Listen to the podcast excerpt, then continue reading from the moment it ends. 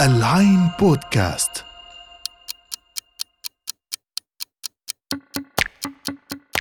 الساعة 25 الساعة اللي بتيجي بعد ما نقرأ نص أو نشوف فيلم.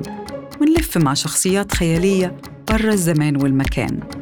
أنا سلمى أنور وحنتقابل أسبوعياً بالساعة الخمسة وعشرين. والخبز كالشعر إلهام حزين قليلاً. شرطه الأساسي الوقت الحر للروح لأن الشاعر والخباز أخوان في مهمة لتغذية العالم. الاقتباس ده من كتاب كنت قريته قبل سنوات وهو كتاب أفروديت للتشيلية الحسناء إيزابيلا ليندي واللي بتدهشني بتوهجها وشقاوتها وهي ابنة التمانين وزيادة من العمر. استرجعت الاقتباس ده وأنا مأخوذة بالكتاب اللي هنقراه سوا النهاردة وهو كتاب الطاهي يقتل الكاتب ينتحر. للكاتب المجد والراوي المصري المبدع عزة الأمحاوي. الحقيقة أني أول ما قرأت عنوان الكتاب دماغي ودت وجابت وافتكرت كل حوادث القتل التاريخية اللي قرأت عنها واللي اتنفذت بتسميم الطعام وحكايات الأباطرة اللي كان هاجسهم الأكبر خيانة الطغاة القتلة. وإزاي تحوطوا من القتل غيلة بتعيين واحد شغلته يتذوق الطعام قبلهم؟ وهو رزقه على الله. واسترجعت كمان تلقائيا قصص عدة كنت قريتها عن شعراء وكتاب انتحروا زي خليل حاوي أو ستيفن زفاج أو أروى صالح عنايات الزيات. ولما جالت بخاطري التصورات دي استعديت بحذر لجلسة قراءة لا تخلو من الألم. بس الحقيقة إن الأستاذ الأمحاوي كان عامل لي مفاجأة حلوة المذاق وراء العنوان الطويل المرهق ده. وبمجرد ما بدأت أقرأ لقيت نفسي بنفض عن ذهني كل ما له صلة بالقتل والانتحار وبدخل مع الأمحاوي عالم ساحر زاخر بروائح المعجنات ومذاق الزعفران ومشحون بحلاوة عبارة شهرزاد الآسرة بلغني أيها الملك السعيد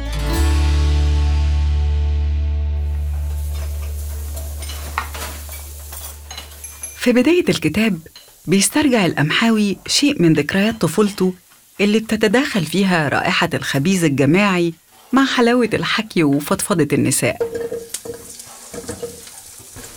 وعبر الفصول التالية بنشوف في الكتاب ربط ذكي وباسم بين فعل الطهي وفعل الكتابة وبين الطباخ والكاتب وبين الأطباق والنصوص باستخدام لغة عابرة للحواجز بين العالمين بسلاسة وبمجاز غير مفتعل.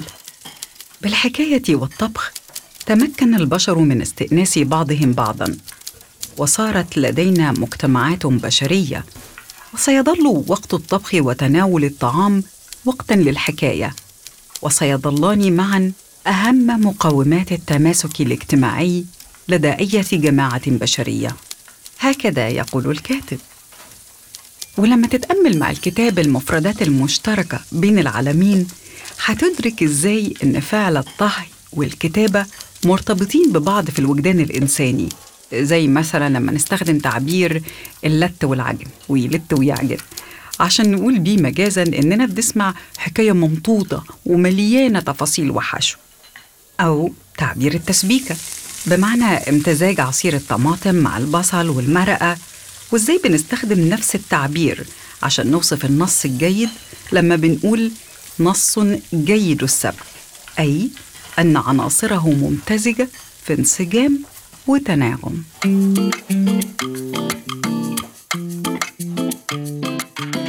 عزة الأمحاوي اللي صدر كتابه بإهداء مرهف لأمه ولبطولاتها اليومية وقدرتها على الحب والفعل بينتصر للأنوثة في حديثه عن الفعلين الكتابة والطهي.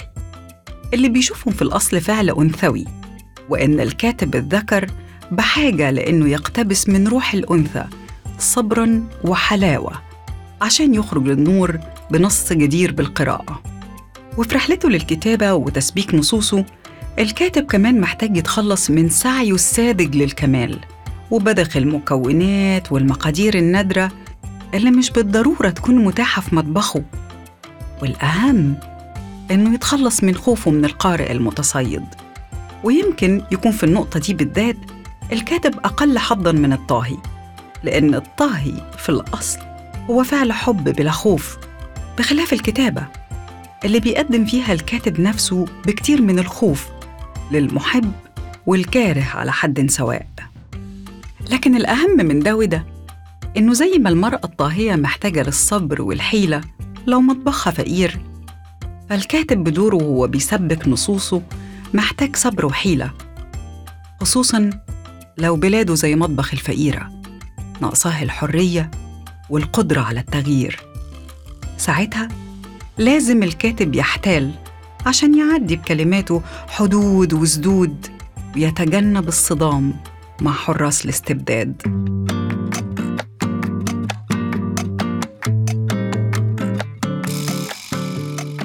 في أحد فصول الكتاب هتلاقي مقارنة لطيفة وكاشفة بين المخبوزات والنصوص الأدبية زي المقارنة بين خبيز الحلوى وكتابة القصائد.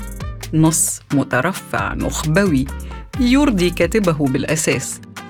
والكاتب عزت الأمحاوي هنا بيعترف إنه لا يكاد يجرؤ على الوقوف في المطبخ لصنع الحلوى. تمام زي ما بيخاف من كتابة الشعر. وبيعترف لقارئه همسا إنه محتفظ بمحاولاته الأولى لكتابة الشعر لا للذكرى بل كعبرة. وكأنها بتفكره على حد تعبيره بحجمه الحقيقي في كتابة الشعر. لكن لو القصيدة كعكة حلوة فالرواية هي العيش الخبز نثر الحياة الذي يتمتع بسلطة العادي سلطة الضرورة. لحظة ابتكار الخبز والكلام هنا للأمحاوي هي اللحظة التي ودع فيها البشر الخوف من الموت جوعاً. لم يعد تناول الطعام رهنا بحظ الصياد ولا رهنا بمواسم الثمار.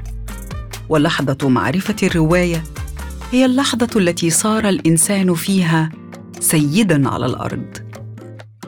المسافة بين القصيدة والرواية زي المسافة بين الحلوى والخبز تمام. وزي المسافة بين جوع الثوار الفرنسيين وبين اقتراح ماري أنطوانيت بأكل الجاتو قبل إعدامها على المقصلة. في كتابه بيراهن الأمحاوي على الرواية والخبز حتى وإن تغير وجه الأرض. وبيقول إنه حتى لو تسيد الذكاء الاصطناعي وتغلب على العالم طابع الرفاهية الكسول سيظل الخبز سيد المائدة وستظل الرواية مكافحة الفراغ والخواء العاطفي والوجداني.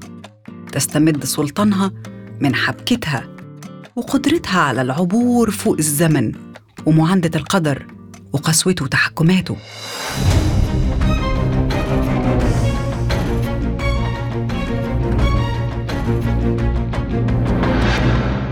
خد عندك مثلا حكايات السندباد وإزاي بينجو في كل حكاية من الأهوال ويرجع سالم غانم. حكايات السندباد بتخليك تروح وتيجي معاه كل مرة من أقصى الأرض إلى أقصاها. وتحارب وحوش وتتخبى في كهوف وتركب سفن شراعية عملاقة وتصارع أمواج عاتية. وترجع بعد ده كله لبر الأمان وأنت مستأنس ومبسوط بقوة الحدوتة. منتهى العناد. ده منتهى العناد. ومنتهى التحايل على الفناء والاحتيال على أعمارنا المحدودة والزمان والمكان الأقصر والأضيق من خيال صانع الحكايات. عشان كده الرواية هي خبز العالم وخبز الثورة الذي يتسيد الموائد.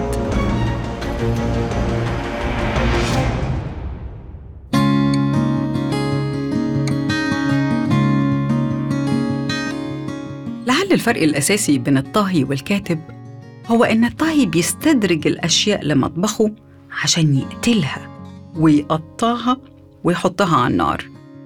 بيمزج أرواحها في القدور. قدرته تقف عند كده عند مزج الأرواح واستخراج كيان جديد منها. ومهارته إن الكيان الجديد يكون ممتزج بذائقة وحساسية لكنه ما يقدرش يتجاوز القدرة دي. ما يقدرش يعيد الروح للأشياء اللي سلبها روحها.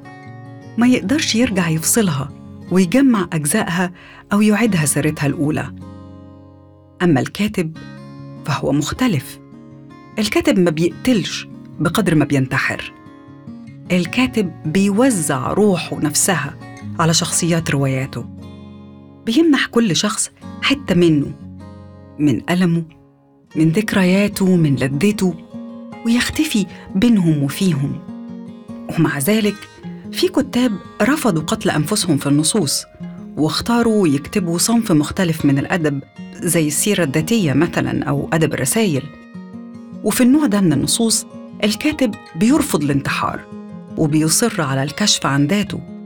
ممكن يراوغ يراهن على عدم قدرة القارئ على فرز المتخيل من الواقعي.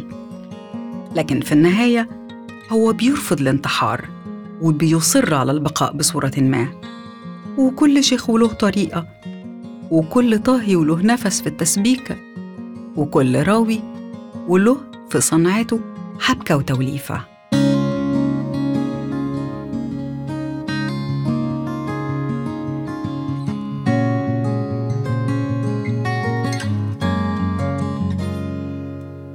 الروايات زي الأطباق بعضها بيشبع طياري زي حدوتة مبهرة متبلة وحريفة لكنها تظل خفيفة لا تسمن ولا تغني من جوع.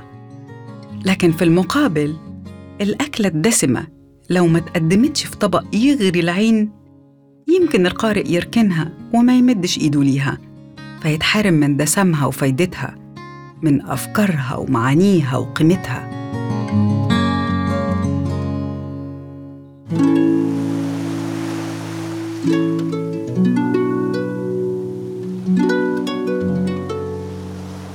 وشوف ألف ليلة وليلة. أم الحكايات. وشوف شهرزاد. أم الراويات. شوف لغتها إزاي بتتصاعد مع مزاج السامع. شوف حضارها اللغوي في الليالي الأولى قبل ملامتها وتوبيخها للملك في تصاعد مدروس بعناية.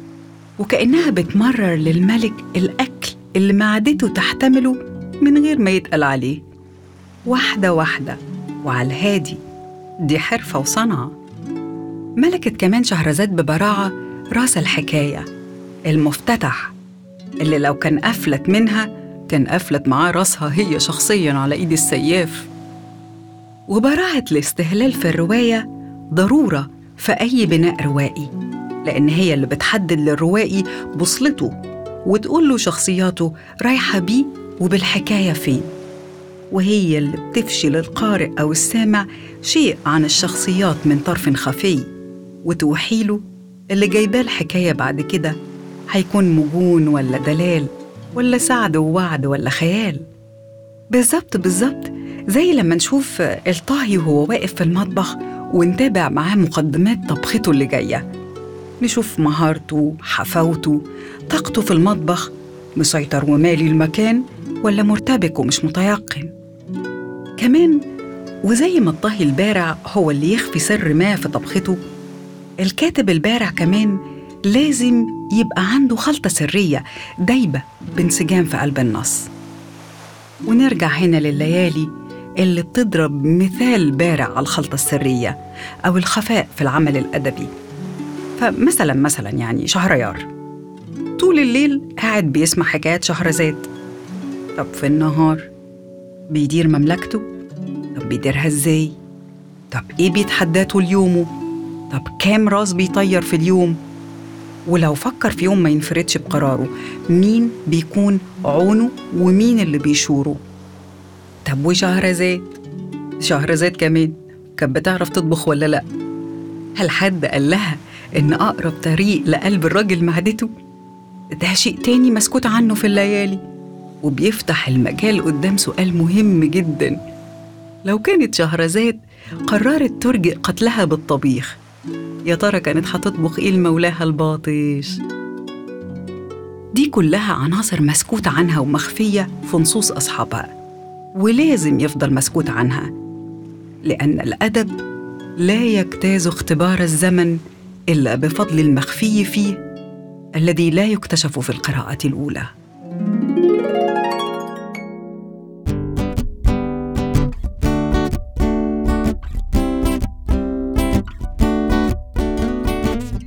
فكتابه عن الطهاة القتلة والكتاب المنتحرين.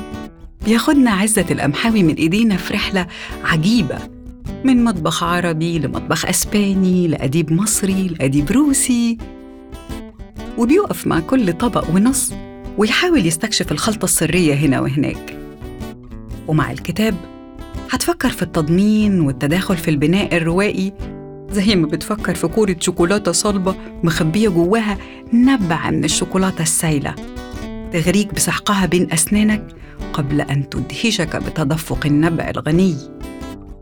وهكذا هتدور مع كتاب الطاهي يقتل الكاتب ينتحر في دوائر ما بين نصوص أخادة وأطباق شهية. لحد ما تتفاجئ بنهاية الكتاب وانت مستغرق في دهشة المجاز والاستكشاف الحسي حيث تتقاطع حلاوة حكايات الحرافيش والصبايا الحسان والرحالة والملوك مع سحر البهارات ورائحة الخبيز ومذاق الحلوى.